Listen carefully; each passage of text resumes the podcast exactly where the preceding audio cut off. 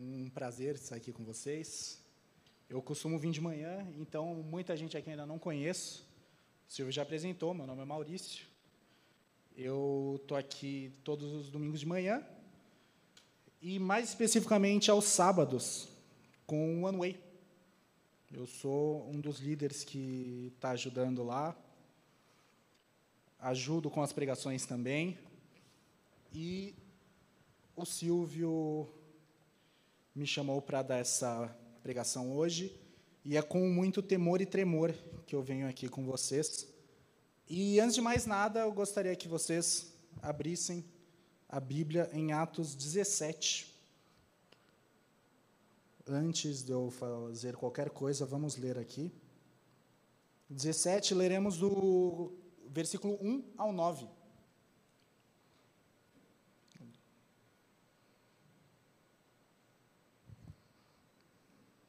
O texto diz assim: Tendo passado por Anfípolis e Apolônia, chegaram a Tessalônica, onde havia uma sinagoga de judeus.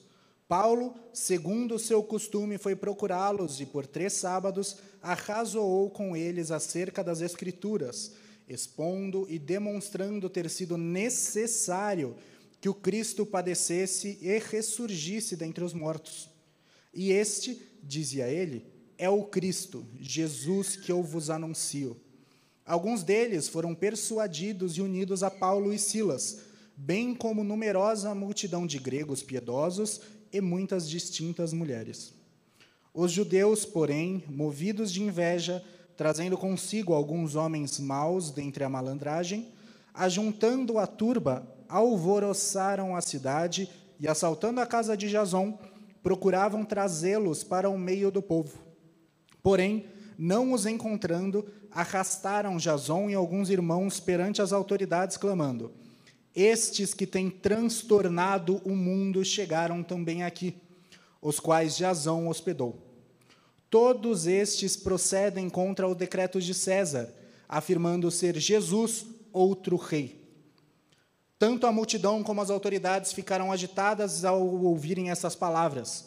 Contudo, soltaram Jason e os mais, após terem recebido deles a fiança estipulada. Senhor Deus, nós te agradecemos por essa palavra. Abre os nossos corações, abre os nossos ouvidos, Pai, para que nós estejamos sensíveis ao que o Senhor quer falar conosco, Pai. Que qualquer coisa que eu falar aqui que não proceder da Sua vontade, que não for verdade revelada a Sua, que os irmãos aqui tenham discernimento, Pai, para jogar fora e que retenham apenas aquilo que vem de Ti, Pai aquilo que vem da sua verdade, aquilo que vem da sua palavra. Me dá discernimento para entender de fato aquilo que o Senhor quer falar e que eu traga a sua palavra, que eu seja a boca de Deus para você aqui hoje, é o que eu te peço. Amém. Esse texto ele é muito interessante, em algum ponto ele é muito perspicaz. Ele tem alguns pontos, principalmente no seu final, que a gente vai dar uma olhada aqui, que ele traz algumas verdades e aplicações para o nosso dia que são, em algum ponto, incômodas.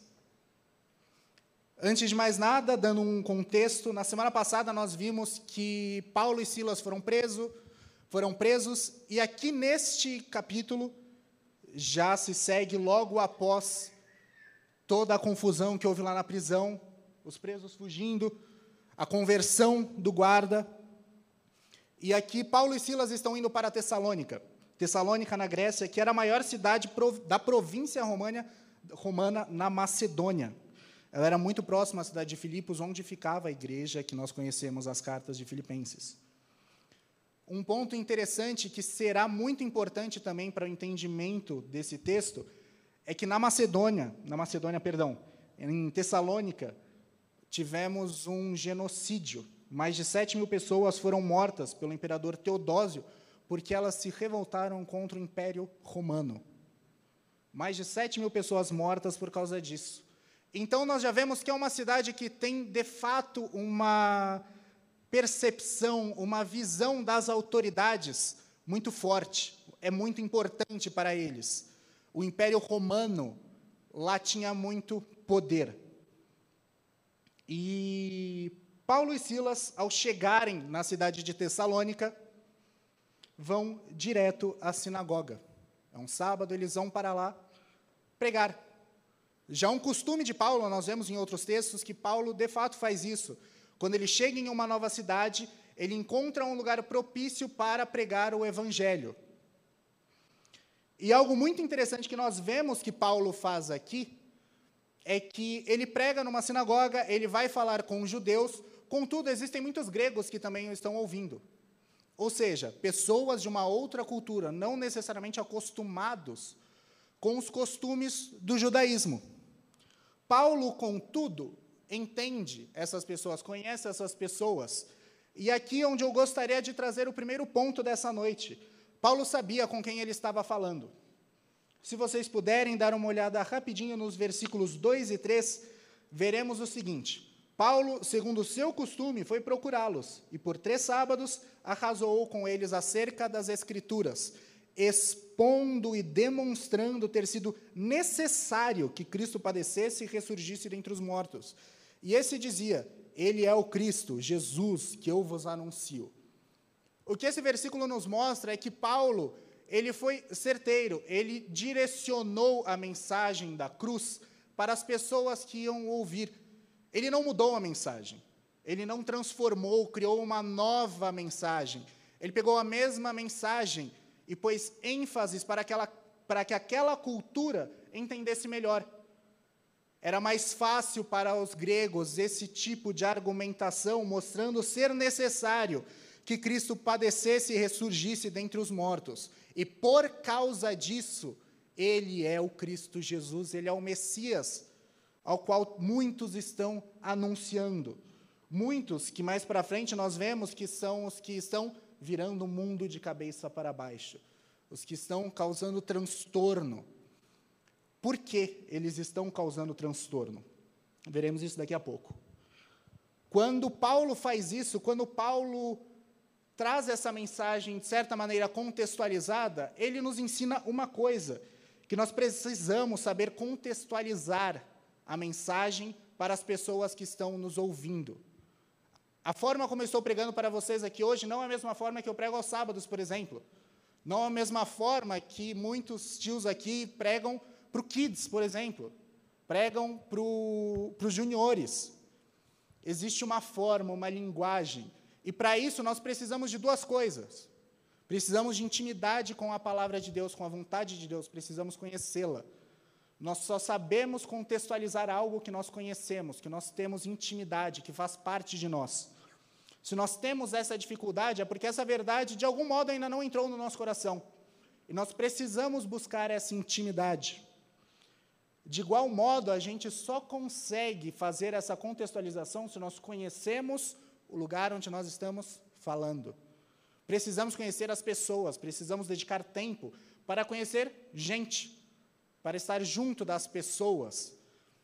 Nós não podemos chegar e falar da mesma forma como falaríamos com um brasileiro, por exemplo, na Inglaterra, na África. As culturas são diferentes, os costumes são diferentes. É necessário que nós dediquemos tempo com as pessoas. É o que a gente chama de discipulado. Estar junto, conhecer. Não meramente saber o nome, saber onde mora, Saber os gostos, saber o que ela vê, o que ela lê, o que ela ouve. Programas de TV, qual é o, o que ela gosta de fazer as atividades. Isso nos ajuda a trazer um contexto para o Evangelho, para que ele seja mais eficaz ainda. A palavra por si só já tem poder de mudar uma vida. Contudo, se soubermos trazer essa palavra que muda vidas, de uma forma que as pessoas consigam entender logo de primeira, vocês conseguem entender o poder que isso pode alcançar? Paulo sabia disso. E essa não é a única vez que Paulo faz isso. Nós vemos, por exemplo, quando Paulo chega ao Areópago, no livro de Atos mesmo, rodeado de filósofos e poetas gregos, Paulo não traz a mesma pregação, embora traga a mesma mensagem. Paulo contextualiza aquilo que ele fala citando os poetas que eles conheciam citando os filósofos que eles conheciam e dizendo: eles não estavam tão errados. Eles entenderam a verdade, mas não apontaram diretamente para ela. Eu estou aqui para fazer isso. O papel de Paulo neste contexto é o mesmo papel de, é o nosso mesmo papel hoje em dia. é o de conhecer o lugar onde estamos e apontar para Cristo. E nós temos tido essa intimidade com Deus, com a palavra, ao ponto de sabermos contextualizar aquilo que nós cremos? Nós, de fato, acreditamos naquilo que dizemos acreditar, aquilo que confessamos? Nós estamos preparados para dar a razão da nossa esperança para qualquer um que nos perguntar, que nos pedir qual é a razão dessa esperança? Eu venho de contexto acadêmico e eu preciso saber falar difícil com, pessoas, com os cabeção. Só que eu não posso fazer isso aqui, eu não posso fazer isso na rua, eu não posso fazer isso aos sábados. Precisamos contextualizar. Precisamos fazer aplicações. Nós conhecemos, de fato, sendo assim, o mundo ao nosso redor. A nossa mensagem tem sido relevante. Nós sabemos responder às perguntas que as pessoas estão fazendo com o Evangelho? Nós sabemos pegar o Evangelho e responder às perguntas que o mundo tem? Nós estamos sensíveis ao sofrimento das pessoas ao nosso redor? Nós estamos sensíveis às necessidades delas? Nós sabemos, com a Bíblia, com a palavra de Deus revelada, com o próprio Cristo, responder às necessidades das pessoas? Não precisa responder, guarda isso com você, mas pensa, você consegue fazer isso? Se não, por quê? O que está te impedindo? O que dificulta essa ação de trazer o evangelho para as pessoas ao seu redor? As pessoas te entendem? Eu lembro que eu tinha um professor que ele falava muito que o problema da igreja evangélica é o evangeliquez. A gente chega para os outros, ô oh, irmão, bênção de Deus, saia do paganismo que para alguém que não está no contexto eclesiástico, que não está na igreja, isso não faz sentido. Ou irmão, irmão do quê? A gente é de pai diferente. Ou bênção, o que, que é isso? Ou terra, varão, o que, que é? São de coisas bobas, até aplicação de verdades. São de trejeitos, de formas de falar, até aplicação do texto. Nós precisamos dessa intimidade. E muitas vezes nós ouvimos que nós precisamos fugir disso. E pelo contrário, nós não precisamos fugir, nós não precisamos fugir do mundo. Cristo não nos chama para fugir do mundo, ele não fala, livra-nos do mundo, livra-nos do mal. Não peço que os tirem do mundo. Cristo não nos, chama para, não nos chama para fugir do mundo, mas para redimi-lo juntamente com Cristo. Nós somos agentes de Cristo, reflexos de Cristo. Algo que eu falo sempre que eu prego ao sábado, sempre que a gente está lá no, nos juniores, que a palavra cristão, no português, é o cristão, é algo grande. Mas o original, na verdade, é cristosa, é cristinho. Era a forma pejorativa que as pessoas chamavam aqueles que seguiam a Cristo. Olha lá o cristinho passando. Olha lá o tentando o seu cristinho. Nós somos pequenos cristos. Nós somos cristos em miniatura para o mundo. Nosso papel não é fugir do mundo, mas é mergulhar de cabeça dele, demonstrar que Cristo está aqui. Cristo age através de nós. Para nós fazermos isso de forma relevante, precisamos de intimidade com Deus através das Escrituras, da oração e da comunhão, a comunhão na igreja. Nós não estamos aqui meramente para ouvir uma palavra, todo domingo ouvir uma pessoa falando sobre um texto legal, conversar um pouquinho. Nós estamos aqui para ser formados vocês terão contato com pessoas que talvez vocês não gostem, mas essas pessoas são instrumento de Deus para afiar você. São pé, é a pedra que afia a espada. E dói na hora que está afiando. Mas esse irmão vai te ajudar a ser melhor, da mesma forma como você ajuda ele a ser melhor. Nós estamos aqui na igreja como forma de crescer e ir ao mundo, ser luz. Algo que nós falamos na campa dentro aqui do One Way, foi que, dentro das bem-aventuranças, no Sermão do Monte, nós somos luz, nós somos a luz do mundo, e, portanto, nós evidenciamos para o mundo quem o mundo deve ser. Nós falamos: olha o que você é e olha o que você deve ser. Nós somos o sal da terra e, portanto, nós mostramos para o mundo o que ele pode ser, para o mundo conhecer que, caraca, eu posso ser isso? Pode, com Cristo você pode. Sem Cristo, não. Sem Cristo, você permanece isso. O papel do cristão é o mesmo de Paulo aqui em Tessalônica. É dedicar tempo. Três sábados falando com as pessoas, conhecendo as pessoas e aplicando o Evangelho à vida delas de forma relevante. De novo, Cristo não nos chama a fugir do mundo, ele nos chama a redimi-lo juntamente com a obra da cruz. O segundo ponto que eu queria focar hoje é que Paulo sabia quais eram as consequências dos seus atos, ele sabia qual era a consequência da sua pregação. E a gente sabe qual é a consequência da nossa pregação? E quando eu digo consequência, eu não digo que, ah, Maurício, eu sei, eu vou pregar e pelo menos duas pessoas vão aceitar a Jesus. Não. Isso é a consequência mínima, é o que a gente espera. A gente está trazendo uma mensagem de vida, a gente está trazendo uma realidade de nova vida às pessoas. Mas o que isso tem de consequência prática, de fato? Porque estamos entrando, entrando em confronto com a cultura do mundo. A cultura do reino entra em choque com a cultura do mundo. E quais são as consequências? Nós vemos isso, e vamos ler agora a partir do versículo 4 até o 7. Alguns deles, alguns aqui os que estavam ouvindo Paulo pregar, foram persuadidos e unidos a Paulo e Silas, bem como numerosa multidão de gregos piedosos e muitas distintas mulheres. Os judeus, porém, movidos de inveja, trazendo consigo alguns homens maus dentre a malandragem, ajuntando a turba, alvoroçaram a cidade, assaltando a casa de Jason, procuravam trazê-los para o meio do povo. Porém, não os encontrando, arrastaram Jason e alguma, alguns irmãos parem, é, perante as autoridades, clamando: Estes que têm transtornado o mundo chegaram também aqui, os quais Jason hospedou. Todos estes procedem contra os decretos de César, afirmando ser Jesus outro rei. A pregação de Paulo trouxe conversão trouxe conversão, e conversão significa que houve mudança de vida. Não é que veio duas, três pessoas à frente enquanto Paulo falava, falaram: Eu aceito Jesus. Foram embora e nunca mais voltaram.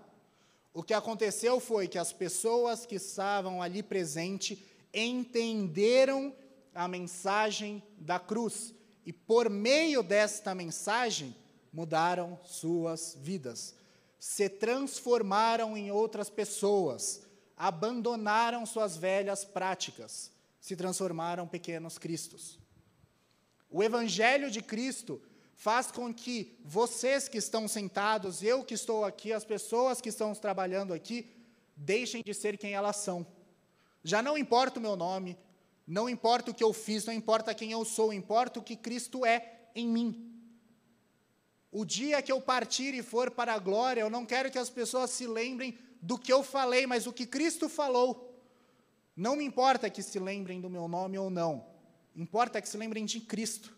Maior é a mensagem, não o mensageiro. Maior é o que eu estou falando, não eu. Paulo sabia disso e apontava tudo aquilo que ele falava para Cristo. A mensagem de Paulo era cristocêntrica. E há um ponto na mensagem de Paulo que é muito importante que eu gostaria que vocês prestassem atenção. Paulo, em muitas cartas, se refere a Cristo como Kyrios. O que é Kyrios? Kyrios é o nome que os gregos usavam para César. É o poderoso, é o soberano. César era Kyrios, e Paulo vira e fala: não, Jesus é Kyrios. Jesus é poderoso e é soberano. Isso pode parecer uma frase simples, mas é uma afronta mais do que direta. O que Paulo está falando é que este governante, a gente vê que Paulo fala que de fato os governantes têm uma autoridade. Eles foram impostos por Deus. Eles foram levantados por Deus. Os bons e os maus. Deus os coloca lá para exercer a justiça, a justiça de Deus, não a nossa. E Paulo vai falar que esses caras aí que Deus levantou, eles não são maiores do que Deus, Deus os coloca. E para César, não. Para César, ele era uma espécie de divindade, ele era uma espécie de Deus.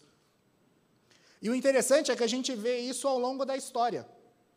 Nesse próprio texto, quando os judeus vão falar e acusar o Jason, que teoricamente hospedou Paulo e Silas, embora a gente não tenha tanta certeza sobre isso, eles falam: estes estão afirmando ser Jesus, outro rei.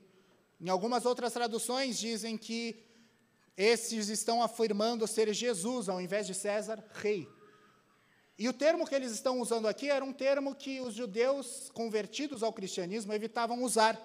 É o basileu, que é o rei, é a, a autoridade. E aqui os judeus estão falando ao contrário. Os cristãos perderam esse medo. Eles estão declarando: sim, Jesus é rei. Sim, ele reina. Ele é rei dos reis.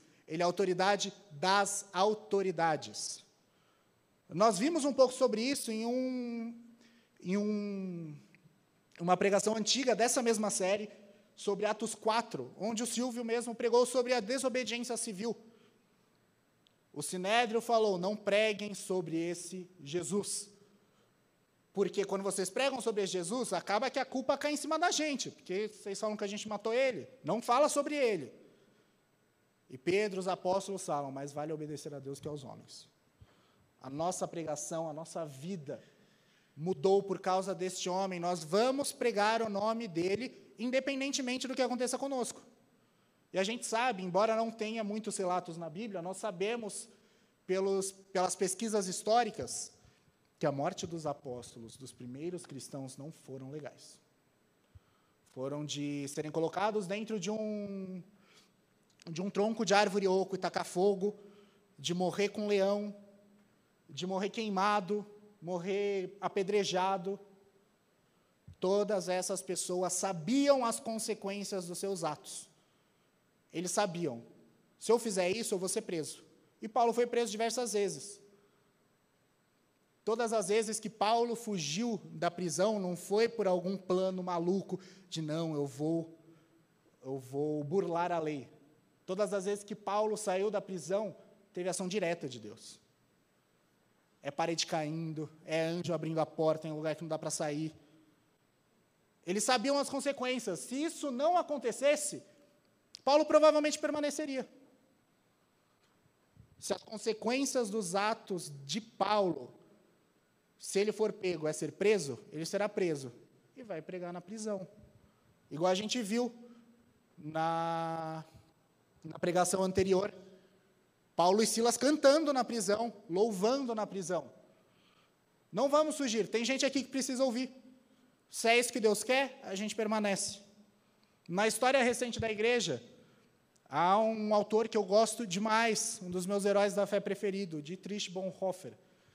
Ele foi um teólogo alemão que foi muito ativo durante a Segunda Guerra. Ele foi preso tentando tirar judeus da Polônia e ele acabou morrendo na prisão. Ele teve diversas oportunidades de fugir. Ele teve muitas oportunidades de fugir e ele não fez isso. Porque na prisão ele tinha a liberdade de ler a Bíblia, estudar e pregar aos guardas, aos colegas de prisão ele tinha essa liberdade dada pelos próprios oficiais nazistas, falando: não, fica aí, você não vai sair daqui não. Você fez coisa errada, vai ficar aí. A gente não queria que você fizesse isso, ajudar as pessoas a sair, vai ficar aí. Ele, não, tudo bem.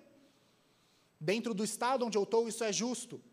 Se Deus permitiu que eu fosse preso, então eu farei o melhor com essa situação. Paulo sabia o que poderia acontecer. Aqui no texto, a gente pode inferir que provavelmente Jason, a gente não tem muita informação sobre ele, a gente pode inferir que provavelmente ele estava abrigando Paulo e Silas em sua casa e que ele foi um dos que se converteram através da pregação de Paulo, que a gente vê aqui no início do capítulo. E quando os judeus percebem isso, percebem que Paulo e Silas chegou, e como eles dizem aqui, aqueles que estão virando o mundo de cabeça para baixo, chegaram. E é muito interessante que quando eles falam isso, no original, a palavra que eles usam para falar do chegaram é a mesma palavra que o Novo Testamento usa para falar da chegada do Espírito Santo, é a parousia. É a mesma palavra que o Novo Testamento usa para falar da segunda vinda de Cristo, parousia. Quando eles falam que estes chegaram, que estão virando o mundo de cabeça para baixo, eles usam o mesmo termo que os autores do Novo Testamento usam para falar da chegada da mudança, da instalação da Nova Jerusalém, Quando Cristo vem e traz a cidade dos céus, a cidade de Deus, a Nova Jerusalém, é a parousia. Quando o Espírito Santo vem e se derrama na igreja em Atos 2, é a parousia. Quando Paulo e Silas chegam, estes que estão com a mensagem que está virando o mundo de cabeça para baixo, é um reflexo dessa mesma parousia. É um reflexo dessa mesma chegada, este acontecimento. Este acontecimento que está mudando o mundo, está causando um alvoroço, está causando problemas. Eles estão falando para as pessoas que César não é soberano. Ao longo da história, a gente vê isso acontecer novamente, falando que César não é Augustus, que Nero não é Augustus. Os cristãos falavam isso. Os cristãos, durante a Segunda Guerra, há um documento, a Declaração de Barmen, onde diz que Cristo é o Führer, o mesmo termo que os nazistas usavam para falar de, de Hitler. Para falar que Hitler é o senhor, é o soberano, é aquele, é o nosso líder. Eles não, não é não. Eu vou morrer se eu falar isso, mas Jesus é.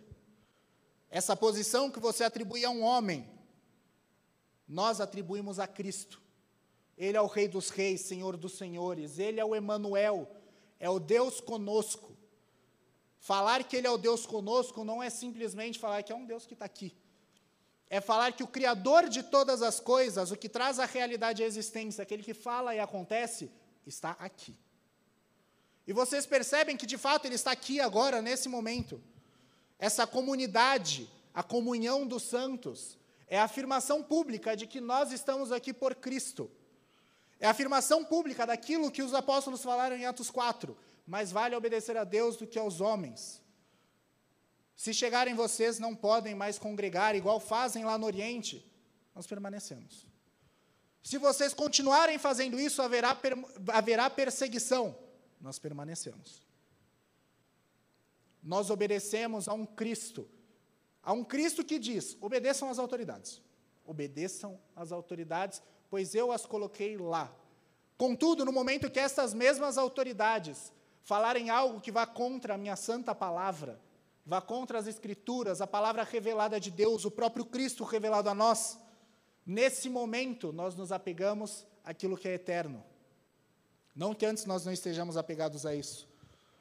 Nós obedecemos à temporalidade na medida que ela obedece ao próprio Deus. Nós obedecemos às autoridades terrenas na medida que elas estão submissas ao próprio Deus. Nossa autoridade primeira vem de Deus. Nossa autoridade primeira é a Deus. Nós servimos a Ele.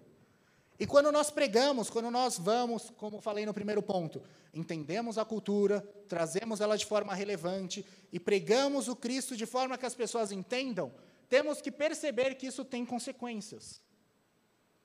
Essas pessoas, se forem atingidas pela palavra e mudadas pelo Espírito Santo, elas vão mudar. Elas vão ter uma nova atitude, uma nova ética. Não baseado no que fulano de tal diz, no que o político tal diz, no que a corrente ideológica diz, no que a ideia tal diz, mas baseado no que Cristo diz. Nós podemos ter afinidades com ideias mil. Só que no momento que qualquer uma dessas ideias entra em contradição com aquilo que Cristo fala, nós ficamos com Cristo. Independentemente do que acontece ao nosso redor, Maurício, se eu fizer isso, as pessoas no meu trabalho vão me olhar torto. É capaz que eu perca o emprego. Você quer esse Cristo? É duro falar isso, é difícil falar isso, é complicado falar isso. Mas é o que a igreja tem falado há mais de dois mil anos e sustentado há mais de dois mil anos nestas verdades, nessas realidades que se fazem presente na nossa vida.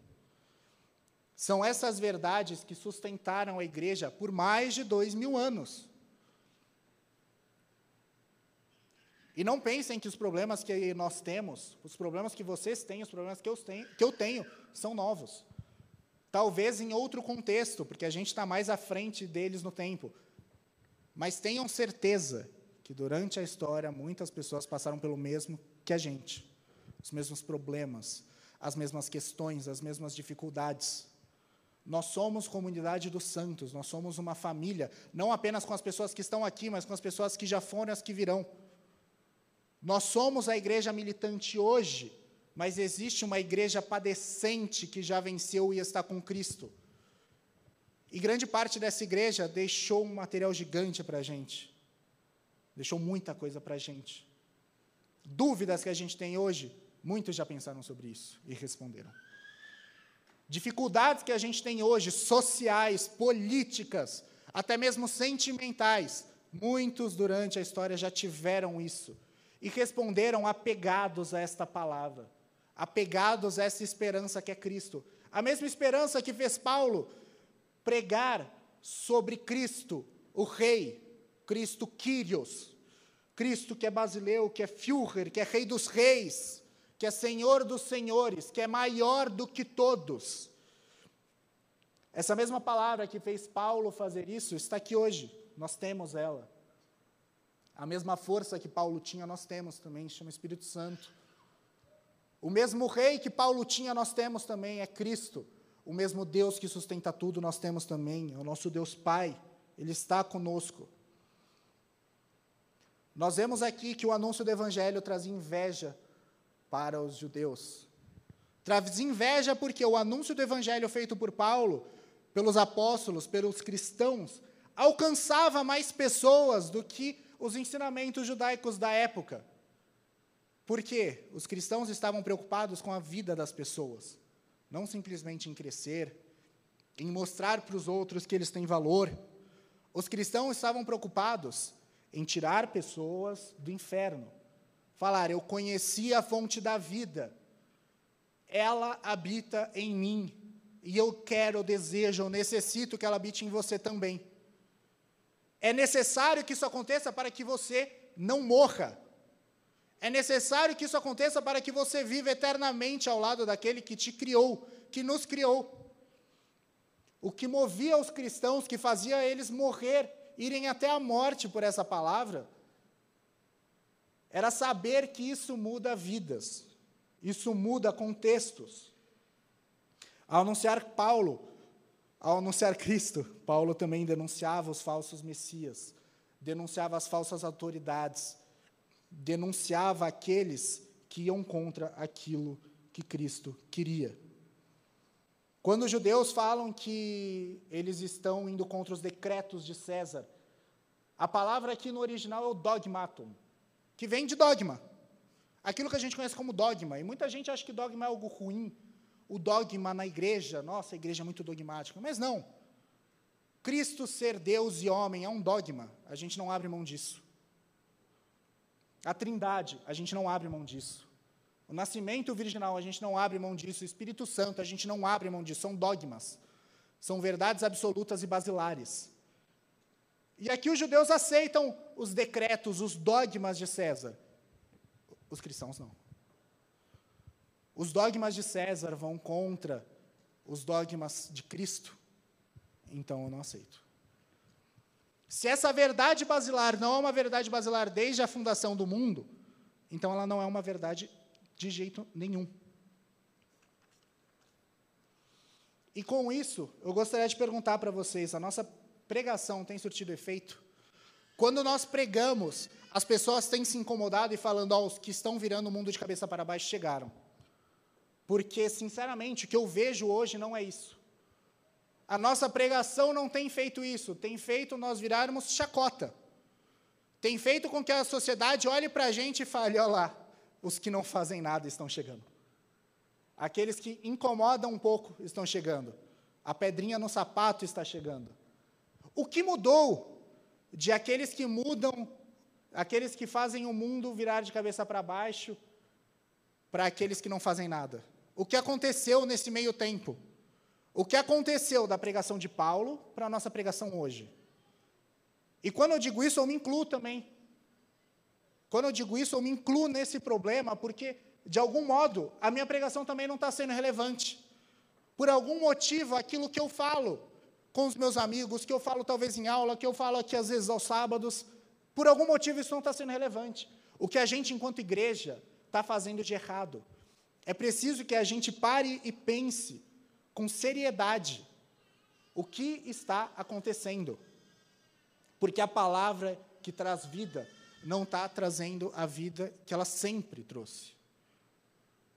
E a gente pode ver, eu já falei, a gente tem milhões, a gente tem muita coisa da história da igreja falando o que aconteceu, como aconteceu, falando das mudanças, falando das pessoas transformadas, pessoas que deram a sua vida.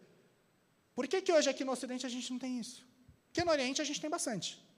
Agora, com a guerra da Ucrânia com a Rússia, diversos pastores e líderes cristãos escolheram, optaram ficar, mesmo tendo a possibilidade de fugir. Por quê? Porque a igreja precisa.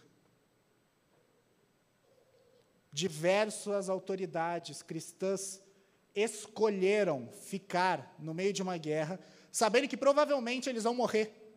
Sabendo que provavelmente, se eles não morrerem, as pessoas que eles estão cuidando vão morrer. Mas eles escolheram ficar. Qual é a diferença da fé dele para a gente, para nossa? Qual é a diferença da fé deles para a nossa? Se nós cremos no mesmo Cristo, confessamos o mesmo credo, o que está acontecendo com a gente? Porque a mensagem que traz vida não está trazendo vida para nós mesmos. Qual é o impacto que a nossa pregação tem tido no mundo? A mensagem da cruz é uma mensagem de libertação, é uma mensagem de libertação de si mesmo, é uma mensagem de libertação da cultura secular, é uma mensagem de libertação para o homem completo. Por que, que essa mensagem que era para atrair? Era para atrair, era para as pessoas ficarem maravilhados. Do mesmo jeito que eu sei que vocês um dia ficaram. Do mesmo jeito que eu fiquei. Por que, que essa mensagem não está alcançando as pessoas? Eu não sei a resposta completa, mas eu sei que o começo de uma resposta é que a culpa é nossa, não é de Cristo, não é da palavra. A culpa é nossa, que não estamos tendo intimidade de fato com isso. Essa mensagem não tem mudado a nossa própria vida. Quem dirá a vida das pessoas que ouvem aquilo que estamos pregando? Nós estamos conscientes da consciência da nossa fé? Nós estamos conscientes das consequências, perdão. Nós temos consciência de qual que é a consequência daquilo que nós pregamos. Qual que é a consequência de morrer para o mundo e viver para Cristo? Qual é a consequência de ser um cristão, ou seja, um pequeno Cristo? Qual é a consequência? Não é simplesmente, ah, minha vida mudou, estou feliz e eu vou ficar aqui vindo alegre. Não. Isso deve mudar a sua ética, a sua forma de encarar o mundo, sua forma de encarar o trabalho, de encarar a política, de encarar os relacionamentos, as amizades. Tudo isso deve mudar. E se não está mudando, não é porque o evangelho está ineficaz, é porque nós não estamos nos apegando de fato ao Evangelho. Existem outras coisas que estão nos apaixonando mais do que a verdade da cruz. Os nossos amores, eles não estão errados, nós não estamos amando menos. Nós estamos amando do mesmo jeito que o ser humano sempre amou. Só que estamos amando as coisas erradas. Nós deveríamos estar amando a Deus acima de todas as coisas e o próximo como a nós mesmos. Só que alguma dessas duas coisas está errada. Ou a gente não está amando a Deus acima de todas as coisas, ou não estamos amando ao próximo como a nós mesmos, ou provavelmente, eu espero que eu esteja errado, nós não estamos fazendo nenhuma das duas coisas. É necessário que a gente volte para as Escrituras, volte para aquilo que a igreja tem falado há mais de dois mil anos, a mensagem que tem mudado vidas, tem mudado sociedades. É necessário que a gente volte para isso para entender onde que a gente errou, onde que a gente está errando para que a gente, de fato, volte a ser essa mesma igreja. Volte a ser essa igreja aqui de Atos. A gente volte a ser a igreja primitiva. Volte a ser a igreja que resistiu firmemente lá na época medieval. Volte a ser a igreja que resistiu na reforma. Volte a ser a igreja que resistiu durante diversos ataques, diversos genocídios. A igreja que resistiu e fez a diferença. Eu oro a Deus, eu espero que essa seja a sua oração.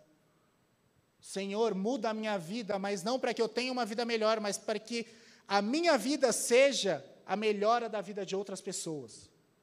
O Evangelho não se trata da gente, o Evangelho se trata do próximo. Ame a Deus acima de todas as coisas e o próximo como a si mesmo. Tudo aquilo que você quer para você, tudo aquilo que, nossa, que maravilhoso seria isso para mim, faz para o teu próximo. Nossa, Maurício, mas isso vai me fazer perder um monte de coisa. Não, você vai ganhar. Aquele que dá a sua vida ganha a vida. Aquele que se doa, ganha. O Evangelho inverte a nossa lógica. O Evangelho inverte a própria realidade, não porque ele muda, mas que ele coloca ela no lugar que deveria estar. Depois do pecado, todas as coisas ficaram de ponta cabeça e o Evangelho é necessariamente a ferramenta que vira tudo para o lugar correto.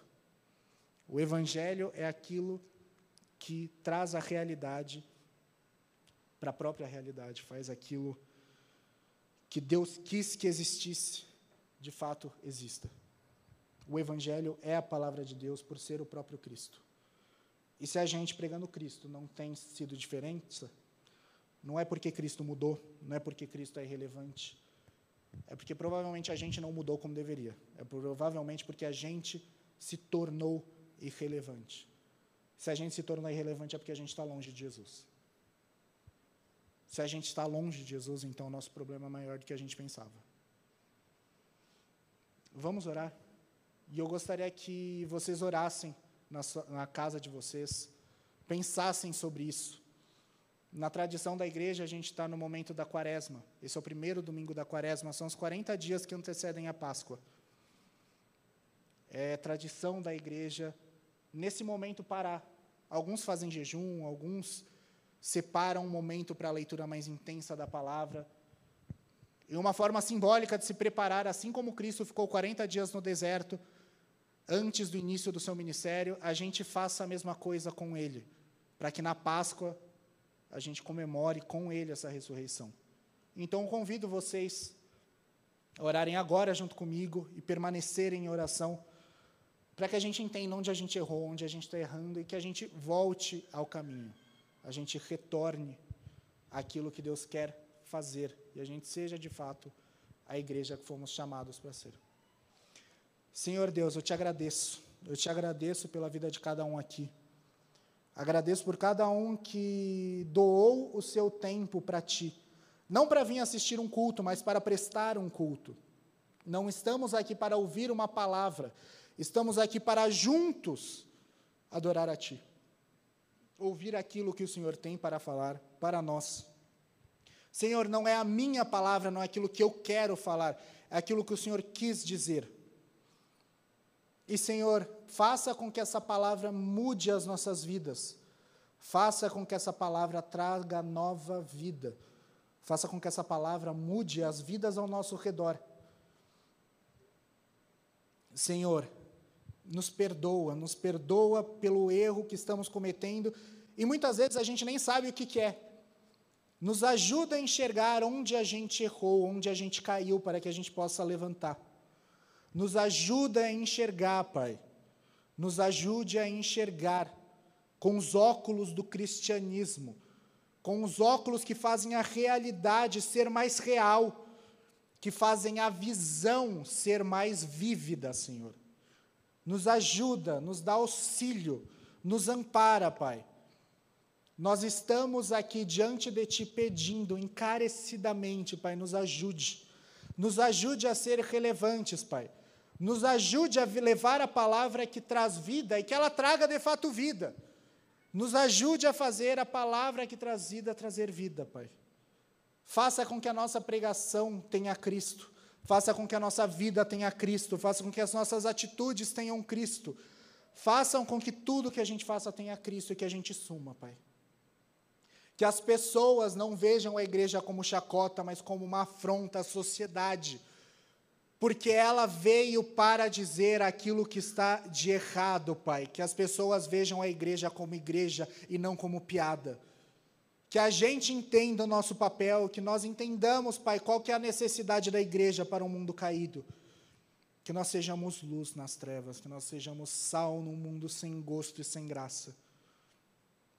Senhor, nos ajuda, nos ajuda a redimir as coisas ao nosso, ao nosso redor, através do Seu Espírito Santo, através da Sua palavra, através do Seu santo nome, Pai.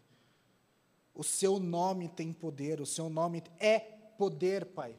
O seu nome muda a vida, só o seu nome, Emanuel, Deus conosco. O Deus que está presente, que está aqui, que se humilhou se fazendo homem, se fazendo ser humano.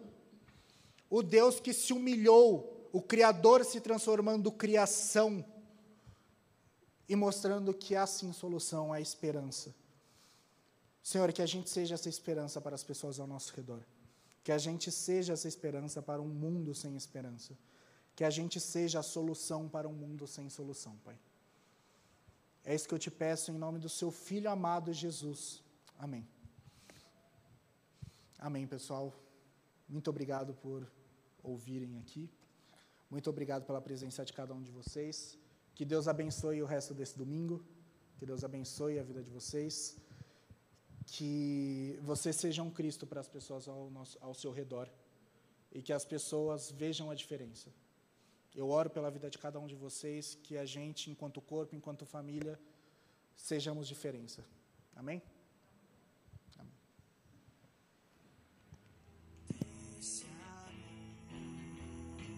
Sou mais uma vítima.